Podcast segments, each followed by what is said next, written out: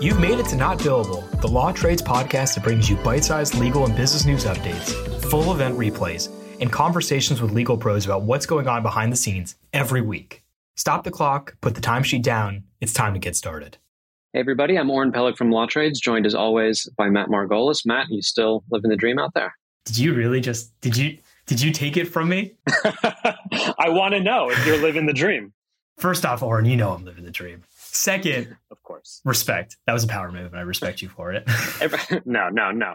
All I know is that every time we talk, you're living the dream, and I just want to make sure that's continuing. If not, we need to send help. Thanks, man. I, I am. Yeah. All right. Well, on that note, let's get into uh, to what we're talking about this week. So this week we're talking about uh, a new round of complaints for Elon Musk. So get that bell ready. Uh, we're talking about California's governor, and he's going toe to toe with Texas in a pretty uh, pretty hardball move there. And Germany is upping its natural gas game, the, the German government, that is. And then some smaller stories we're talking about. We're talking about uh, work from home in these new luxury developments in New York. A interesting story. I know you have some insight on this with uh, like fingerprinting for a bar exam. Oh yeah. And then mm-hmm. finally, we're gonna we're gonna dip our toes into which big law firms are are kind of helping out in the post Roe travel benefits sphere. So let's start with that that first story, which is Elon Musk Go ahead and ring. Can I do it? ding, ding, ding, ding, ding, ding, ding, ding. It looks like he has a new workplace. What is this? The Equal Employment Opportunity Commission. Yep. Oh yeah. So it, yeah, for some context, the EEOC is the federal level where you lodge your employment related claims. State level, you may have like an Office of Civil Rights or something very similar. And then even locally, like in Florida, for example, like you can lodge complaints and they will get heard by like the Broward County Equal Opportunity. You know, the, there's a there's actually I'm going to butcher it. Whatever that agency is called. Is that under OSHA? Is that part of the Department of Commerce? Is that Department of Labor? Department of Labor. Got it. Got it. So this new complaint, so from the federal level, and we'll get to in a second that this is not the first complaint, is for systemic race discrimination, hostile work environment, and pay equity at the Tesla mm. factory, I believe, they're in Fremont, which is up in the Bay Area. Yeah. Now, this these these claims are kind of echoing what happened, I believe, last year under the California version of that agency, who made similar allegations. And it seems like workers, especially black workers, were calling it, quote, the slave ship and the plantation, as in things were so bad racially Damn. there that that's what they were referring to it as. So, wow. Yeah. Yeah, that's not pretty. It's no. not pretty at all. So he is facing some serious charges on so, civil rights matters. Oh yeah. So what will happen is is there will be an investigator of some kind, and then everyone will be able to present their sides, and then they'll make some sort of determination based on the investigation, and then from there, it you may see a civil suit filed. That's what happens. You you you take up an EEO. You have to. You have to file it. So let me backtrack a second.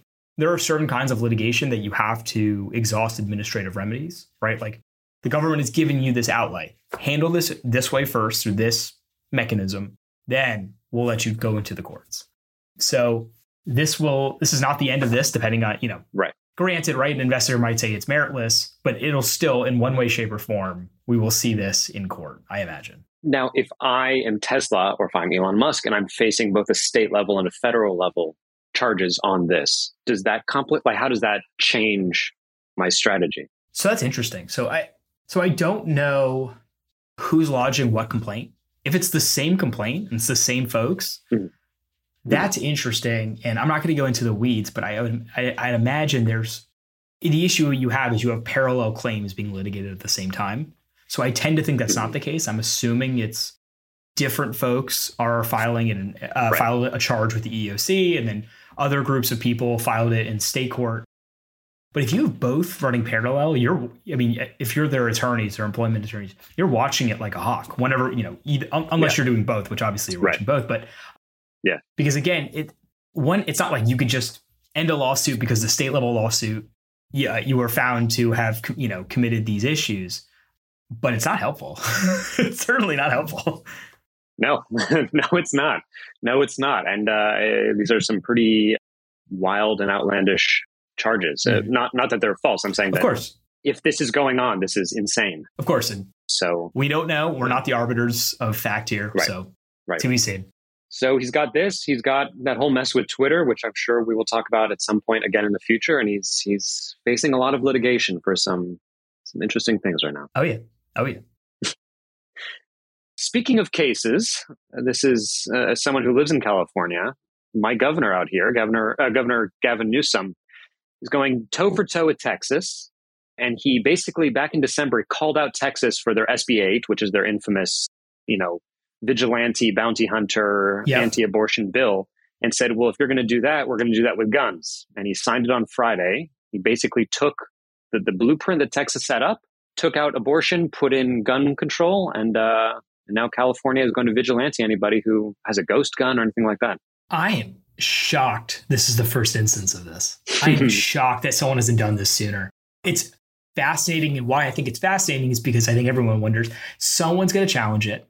Mm-hmm. It's going to make its way to the Supreme Court inevitably. Mm-hmm. Mm-hmm. What does the Supreme Court do? Does the Supreme Court yeah. say, "Look, we no one, we don't really anyone has any jurisdiction here because this is private citizen enforcement"? Or that, is that what they're going to say? What are they? What position will they take here? And do they yeah. take an adverse position to their position with the uh, Texas bill and nullify it? Yeah, maybe because this. Yeah, may, listen, maybe they do. Maybe they take a different position because they're like, oh, the Second Amendment is implicated here. But it would be, I would say, it'd be a stretch. But we've seen other opinions by the court. Yeah.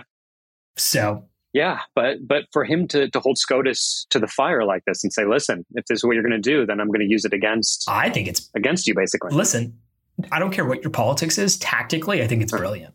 Mm-hmm. And you know, I, have kind of put in. We, we have here in the newsletter a bit of a contextualization of what Newsom is doing. He's been running ads in Florida and Texas. I, I don't know if you've seen them out there yeah, in Florida. Yeah, come over to California.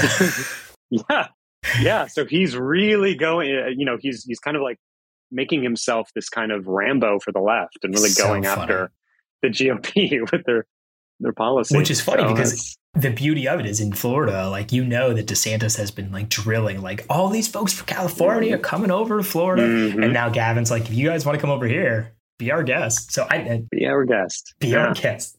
That's incredible. Well, let's go abroad for a second here. Uh, another big story is, uh, you know, Russia is supplying something like 55% mm-hmm. of natural gas to, to Germany, which is, you know, the EU's biggest economy. And they're about to start cutting it off. I think starting Wednesday, they're going to only supply 20% of capacity through their, their Nord yep. Stream 2, which supplies gas. So now Germany is in full blown crisis mode, preparing for winter, preparing for a shortage of gas. And they just had to bail out their largest uh, natural yep. gas company, which is a company called Uniper. So that is so there's a big deal going on over that's there. chaos. I, again, tactically, mm-hmm. this was Russia's been waiting. Just that's it. Yeah. I, I don't know the logical conclusion here. Russia is just engaging in another chaos, which at the stake of its own country, right? I mean, it's it's gonna yeah. stop production of. I mean, I guess I have to take a look and see where they do provide oil to or natural gas. I'm sorry. My understanding, not to cut you off, but my understanding is that Russia sure makes way more off of oil and natural gas doesn't have that much of an effect on the budget. So that's why they can do this. Interesting. Moreover, my understanding is that Putin's thought here is I'm going to splinter the EU, which has been unified by my invasion of Ukraine. I'm going to splinter popular opinion yep. by cutting off gas and just, you know, having a complete chaotic winter and see what happens. Just a classic classic Putin. just create create and uh, sow yeah. chaos. I don't have much of an opinion here. I think everyone probably has the same opinion. This sucks, yeah. plain and simple. Yeah. So we will see. But I guess Germany has to get creative in, in where they're getting their energy mm-hmm. because they're going to have a, a population that's going to say, I don't give a crap about this. Yep. I don't care about politics. I am cold and my yep. children are cold. Yep. So, so we'll see. It's uh, going to be a wild winter. All right. Well, some of the smaller stories we're covering this week. Uh, here's an interesting one luxury developers in New York are now starting to integrate basically work from home into their buildings. And just like mm. you'd hmm. have a pool, a gym, or whatever, they're offering now co working spaces in their new developments. That's awesome. That's awesome. That's so cool. I mean, like, look, like I work from home. Mm-hmm. Uh, if you're watching this, like, my I'm in my you likely office, do too. Yeah, you too. Yeah, yeah, right. And I think that's oh my gosh, I'm so jealous. That's fantastic. Let's hope it spreads down to Florida and California soon enough. Fingers crossed. Fingers crossed. Yeah. Speaking of fingers, a man in Indiana was was restricted from really taking from taking the bar exam out there because he failed his fingerprint test. But this is so ridiculous. You have kind of an update on this, right? Yeah. yeah. So I'm a uh, a bit of a Twitter fanatic, like most, and Law Twitter had featured this gentleman. This gentleman had posted about it, saying, "I'm not being able to take the bar exam in a certain." He didn't say Indiana initially. Then he, I think he said it later. Because of this insufficient ridges, which probably like when you put your finger on the fingerprint, you have to roll it. Maybe that's what happened. But initially, the bar was like, "You're not doing this." Apparently, as this is coming from this gentleman, you're not you're not taking the test. Mm-hmm. Which I would imagine any other bar exam, and I have faith in Florida, for where I'm from, that they would say you take the bar and then you handle this like your character in fitness, you just handle it later. Yeah. No. Not in Indiana. And and I tell you, there is a string of ridiculous uh, things, I guess ridiculous restrictions and, and stories from bar examiners, not bar associations, from bar examiners, which is a different group. Like Virginia is a great example. Virginia makes you take like the bar in a full suit and tie. And really? I've heard, I, oh yeah, and and they like post on their website about it, like proudly. Huh. And then there's other bar association or bar examiners. I'm sorry that like won't let you take things into the bar that are needed. I've heard stories of like folks with like medical devices that had to had to bring them in. You know, like maybe it's like an insulin pump, and if they didn't yeah. get that information to them in time, in time, and then they're having issues bringing in their medical devices. So, long and short is this is this follows a string of nonsense stories that everyone on the internet is familiar with. And this created such an uproar online. It was so viral that I don't know. So ultimately, he is able to take the bar. I don't know how they reached that conc- like that that result. I tend to think we bullied the bar association into that. I hope. See, bullying works in limited circumstances, people. if you're listening, you bully the bad guy. I'm going to break the news here and say that you know Law Trades Twitter account was so powerful. It's such a great account, thanks to Matt Margolis here, that we saved this man. Bully the bad guy. Remember that. Bully the That's our new slogan. You heard it here first. That's our new slogan for law trades. That's the not billable slogan is, is, is bully the bad guy. bully the bad guy. but good for that guy. I hope he passes. Yeah, exactly. Hope he passes. Cool. Last story here is uh, Above the Law has a new list up on their website, which is showing which big law firms are now covering travel expenses for employees who want to have an abortion mm-hmm. but live in a state where it is banned. So there's no there's no firm that says no, but many are unknown, yep. and several are actually a yes. So there's I'll I'll, tell, I'll add to this story very quickly. And Sidley is a firm; it's a big law firm. And I, there's I'm sorry, they're in Texas, and the Texas Freedom Caucus, which is just some conservative caucus, I guess, hmm. had sent some like really nasty letter to them and saying like you're advertising that you're going to pay folks to leave Texas to get an abortion somewhere. This is potentially illegal and it will be illegal because we're going to put all this new legislation in place targeting wow. law firms that do this. I think wow. they were specific to it. And wow. Like, all right, Right.